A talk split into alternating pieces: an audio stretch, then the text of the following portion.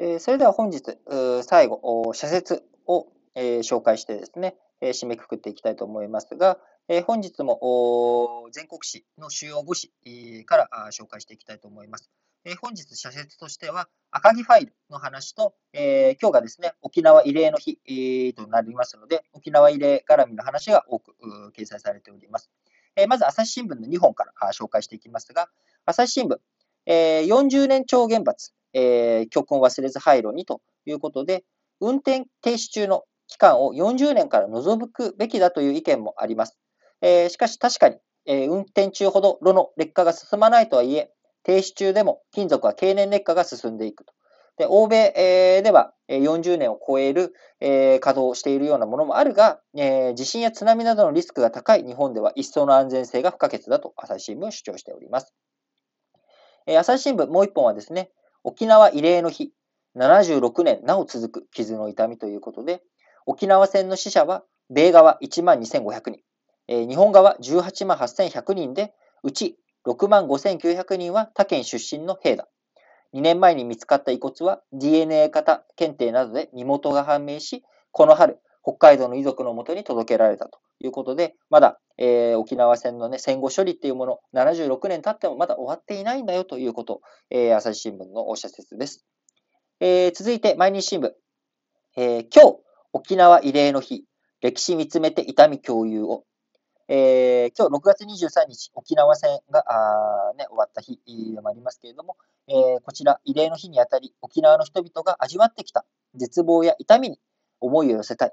幅広い国民がこうした歴史と向き合うことが、過重な沖縄の負担を軽減する第一歩になるはずだということで、まあ、未だにあの沖縄あ基地負担、えー、非常に重たいものがあります。やっぱ基地の訓練の騒音の問題、えー、そして、えー、兵士によるね、あの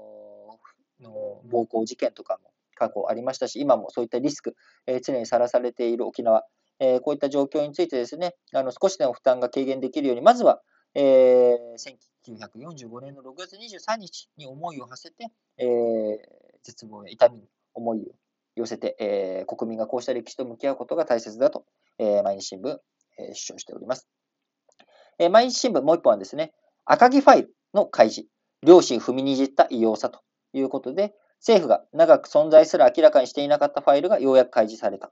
だが、なぜ佐川氏が改ざんを主導したのか、問題の核心は不明のままだ。えー、麻生太郎大臣はですね、えー、再調査するつもりはないということを改めて、えー、発言ありましたし、えー、こういったあ状況の中ですね、赤木ファイルが、えー、今回黒塗りで、えー、出てきた部分について、まあ、あのしっかりと見ていく、やっていくっていうことを引き続きね、えー、公文書の、公文書の管理、そういったものも含めて検討していく必要があるんだろうなと。えー、続いて、えー、産経新聞、えー、沖縄慰霊の日、史実に沿った平和伝承をということで、無論、熾烈な地上戦に巻き込まれ、県民が地獄の苦しみを味わったのも事実だ。日本兵に避難号を追われたり、スパイと疑われて殺害されたりした例もある。そうした悲劇も適切に後世に伝えていく必要があるだろうということで、えー、しっかりと向き合っていくことが大切だと、えー、産経新聞述べております。えー、産経新聞、もう一本はですね、赤木ファイル、国は真摯な対応に努めようということで、マスキングの範囲を被告側が選択できること自体、妥当性を認めがたく、裁判所は非公開の席での全面開示などの方策を取ってほしいと、えー、産経新聞赤木ファイルについて、え、述べております。えー、赤木ファイル、もう一本、えー、読売新聞、えー、赤木ファイル、現場の抗議無視し改ざんということで、えー、公開されたファイルには、決算済み文書の改ざんは問題で、本省に強く抗議したと書かれていた。不正に加担させられた現場の憤りは当然である。こうした声を無視して、組織ぐるみで改ざんを重ねた財務省の罪は重いということで、引き続き、えー、赤木ファイル、しっかりと